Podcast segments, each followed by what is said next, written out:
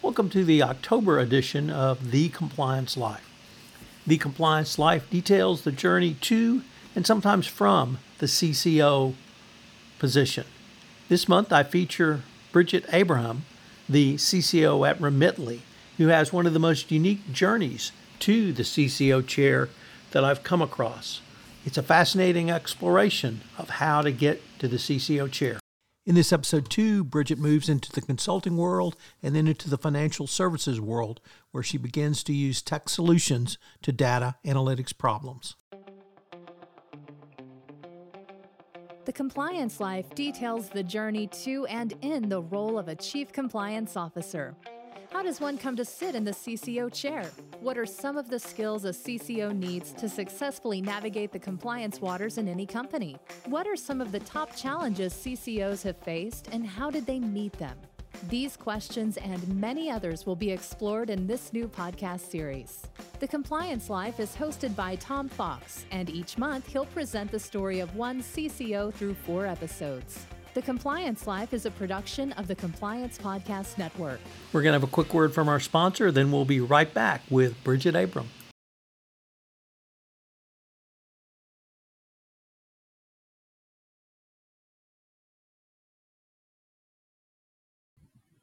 Hello, everyone. This is Tom Fox back for another episode in this month's series on The Compliance Life with Bridget Abraham. Bridget, first of all, welcome back. Thank you. I'm happy to be back. As you recall, when we ended episode one, you had, were at the end of your consulting career and going to move to financial institutions and really utilize many of the skills and talents you developed in the uh, risk management and AML programs. So, could you tell us about your roles at Citibank and what were some of the highlights for you, both professionally and in terms of expanding out your toolkit and resume?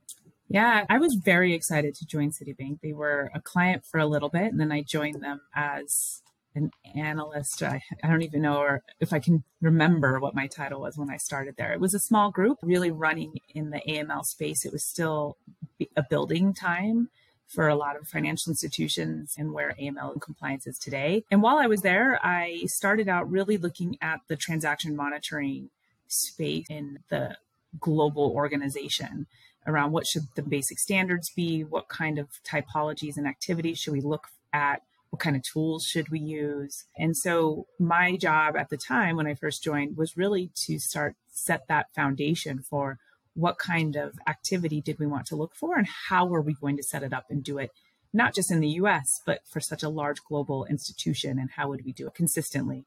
Did your background, both starting with your academic undergraduate degree and certainly your graduate degree, and then your work at the Fed, really lend itself to looking at things from an analytical perspective as opposed to someone like myself who might look at it illegal from a legal or other perspective? I think so. I like to think that my background in doing research and setting up the hypothesis and what you're looking for and how you use data and information to gather that research to put it together than to make a risk based decision and how you quantify that. It has been a helpful tool for me as we've built programs and as I've continued to get more and more senior. I very much rely on my legal partners to help advise me about where to go. But then I do think my background has helped translate that into those risk reward decisions so we can make decisions and move forward and also be more aligned with the business and others to make sure it's integrated into the organization rather than a back office double check that compliance can be sometimes. Was your work in transaction monitoring something that was new to Citibank, or were you building on processes, programs, and protocols that were already in place, but perhaps using greater or newer technologies? It was a little bit of both. For the most part, they had monitoring tools, but very manual, disparate systems. And if you remember some of the issues at the time, there were a lot of issues with large global organizations like Citi whose systems didn't talk to each other across the board. And so you may have an issue in one part of the world and you don't connect the dots with the activity that might be happening somewhere else.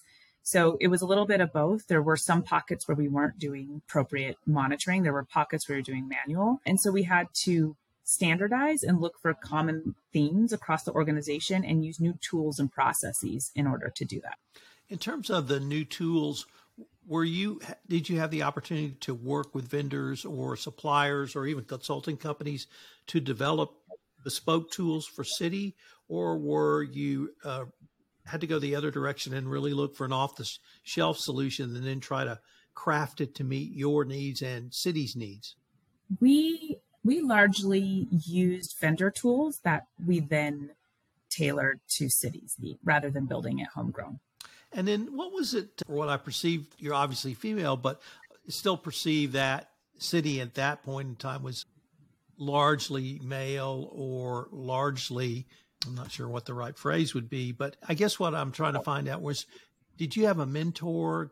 Was there programs, formal or informal, that would help someone like yourself really to not only navigate Citi and expand your own repertoire, but to really mentor you in the corporate world? Yes. Most of my career up until later now has been largely male dominated. I was often the only female in the room in what we were working on. Yeah that that continued to be true at that time. I was very lucky at Citi to have a really amazing mentor who I'm still very close to. She was somebody who was quite senior at Citi and helped me build my career, put me out in front, gave me advice, opportunity, and coaching on what was done well, what wasn't done well.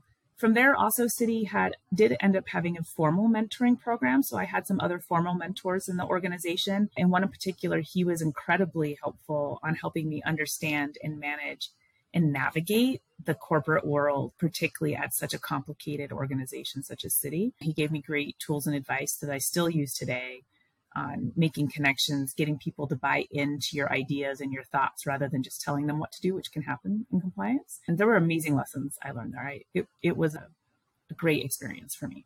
What I just heard you describe is what I'm going to call soft skills. and many of us are proficient academically, and uh, many people are very technically competent, but many people struggle with the soft skills. And so having the ability to either have a mentor, a formal mentorship program or just someone you could talk to learn those skills that you just named, I find to be so critical. And it sounds like you had the opportunity to really learn from some very top notch people. Yeah, I did. I was very lucky in that and that they took such care in my in me and my career. From Citi you moved, I believe, over to Western Union. Mm-hmm. And one of the most ubiquitous names in American history. but I, so let me just ask this. I talked to several people who work at U.S. companies that have been in existence for 100 years or more. And there's a real pride in that. And the pride they feel is not only in the name, but that they, in 2020 or 2015 or 2010, they're the stewards of that name. And so they feel like they have to to not only live up to the name, but they have to have it grow for the next generation of employees. Did, was there that sort of esprit de corps at Western Union because it's such a part of Americana? Absolutely. It, it was an actual conversation. You probably took the words right from their mouths that we had all the time. That we were so proud and there was such an amazing history of that company, not always as a financial remittance company, right? They started inventor of the ticker tape and laying cables across the border. That company had an amazing history. And there was a lot of conversations that we are the steward here today and we don't want to see it fall. And so you named some of the, the work Western Union currently does. How was the business of Western Union really different from Citibank and what challenges did it present to someone in your position? I will say when I moved from Citi to Western Union, I thought it would be much simpler from a product perspective, coming from this very large, complicated global bank. And I was wrong.